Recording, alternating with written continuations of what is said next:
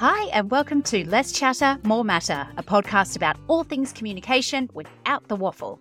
I'm Mel Loy, and in this show, I'll give you short, punchy, practical communication tips and insights you can start using in your communication practices right away.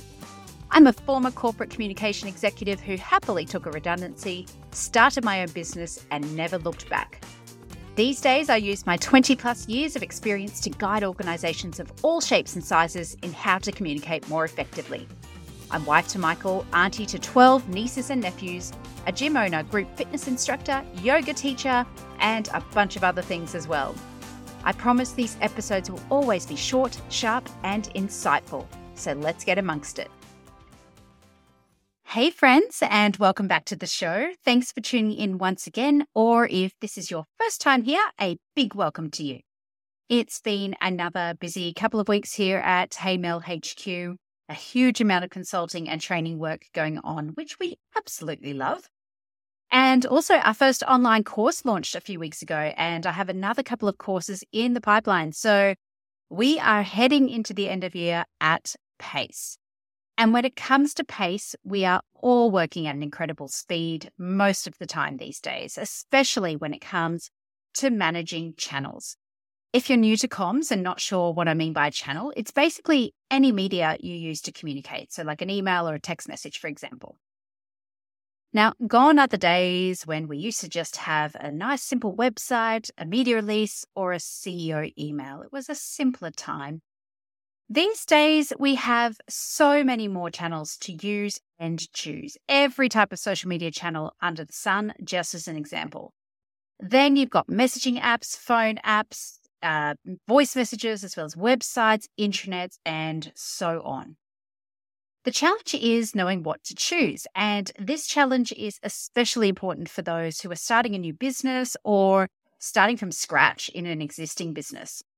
And when a new social media app comes on the market, for example, it can be really tempting to jump onto it right away because it's the latest shiny thing, and apparently everyone is using it. Or let's say, for example, your organization ha- now has Microsoft Teams. So you start relying solely on that rather than the channels you already have. So when you have this smorgasbord of channels to choose from, how do you pick the right ones for your business? And that's what we're going to cover in this snappy little episode today. I'm going to share three top tips for choosing the right channel for your business, plus a bit of a bonus at the end. So hang around for that. Let's get amongst it. Tip number one is potentially the most important of all go where your audience is. So, for example, there is no point hopping onto TikTok if your audience is on LinkedIn. There's no point relying solely on Microsoft Teams if your audience doesn't use it and prefers their weekly team meeting. Like everything we do in communication, we start with who, not why. So, this is where you'll have to do some research on your audience or your ideal client or customer if you're looking externally. Find out where they already communicate or where they go to get the information they are seeking. So, externally, this could be a news site or a Facebook group or LinkedIn, for example. Internally, it could be a specific Yammer group or a regular meeting, maybe even the dreaded company newsletter. Where they are is where you want to be because otherwise you're just shouting into the abyss and wasting so much time in the process. So, find out where your audience is talking and join the conversation there rather than trying to convince them to come to another channel. Now, caveat to this, there's always a caveat. it's not a case of, well, if it ain't broke, don't fix it, especially if your channels are fundamentally broken. But it is about finding out what channels they're using and why they prefer those channels, especially when it comes to internal comms. So, for example, there might be a really active Facebook group that employees are using. But obviously, that carries some risk to the business because it's off the grid, so to speak. So there could be privacy and security concerns. Also, it's not available to all employees because not everybody uses Facebook. But rather than cut off use straight away, find out why people prefer that to use that channel. You know, maybe it's because it's really easy to access on their own devices. It's something they already use. It's interactive. Maybe it's because it allows connection and sharing very simply and easily. So once you know why people are preferring a particular channel, then you can work on creating an alternative that still meets their needs, but within your risk parameters. So that's the first tip go where your audience is. The second tip is to choose the channels that best showcase your service or product. And this is especially true for external facing communication. So, if you are a wedding cake maker, for example, then you want channels that show off your amazing work, which means you need visual platforms like Instagram or Pinterest. A podcast would probably be a big fat waste of time, but a YouTube channel would work quite well. Now, also couple this tip with tip number one. So, for example, if brides, your ideal audience, are using Pinterest to search for your wedding cakes, then that is absolutely where you should be. From a corporate comms perspective, because I doubt very many of you make wedding cakes, although, hey, let me know if I'm wrong. But from a corporate comms perspective, if you are, for example, in the consulting business, then you want to be somewhere that best showcases your knowledge. In this case, a blog, a podcast, or LinkedIn posts will work better than more visual mediums. But if you're a visual communicator like Hayley Langsdorf, who we had on the potty a few episodes ago, then you absolutely want to be on YouTube and Instagram and maybe even TikTok if you have an audience there to reach. Uh, another example if you're a top ASX listed company and you're building the brand of a CEO, then you want the channels that best showcase their thought leadership, build their credibility.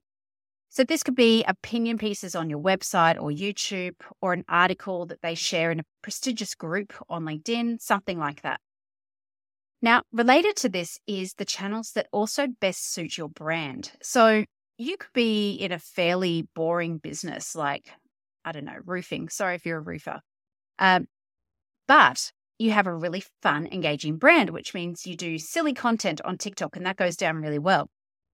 But if your brand is much more formal, then you absolutely steer away from channels like TikTok and more toward established channels like Twitter or LinkedIn.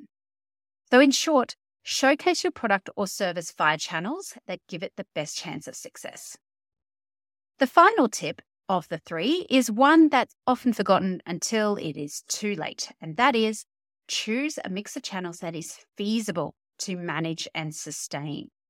If you are a sole operator or part of a small and really busy team, then you absolutely need to work smarter, not harder. So, as I said at the top of the episode, it can be really tempting to use a bunch of channels and thinking you need to show up everywhere. But here's the thing with managing a lot of channels it takes up a lot of time. Think about not only do you have to deliver content for all these channels, but you need to repackage it or tweak it for the different audiences and different requirements for each channel. Then you need to moderate and respond to comments, track performance, and so on and so on. And you need to do this almost every single day. Do you have time to do that for 10 channels? Because I sure don't. So while you may want to use a bunch of different channels, we need to remember that even just a few is a big commitment. And if you're doing your channels really well, then you're putting a lot of time and thought into planning, writing copy, creating visuals, and so on. And on top of this, you need to be flexible. Things do change and often very unexpectedly. So you need to be able to act quickly with your channels. And AI can only do so much here so far, my friends. So, for example, April on my team and I, we meet every week to look at the content for the weeks ahead. And we plan as much as we can, but invariably, every week something will change even if it's just something small like a sentence or a graphic because she's been harassing me to draw something and I've forgotten, through to completely rejigging the schedule because a person wasn't available for a podcast interview or something has happened in the outside world that we need to respond to or has taken up our time in other ways. So then we're drafting all the content, creating visuals, scheduling posts, etc., etc., etc.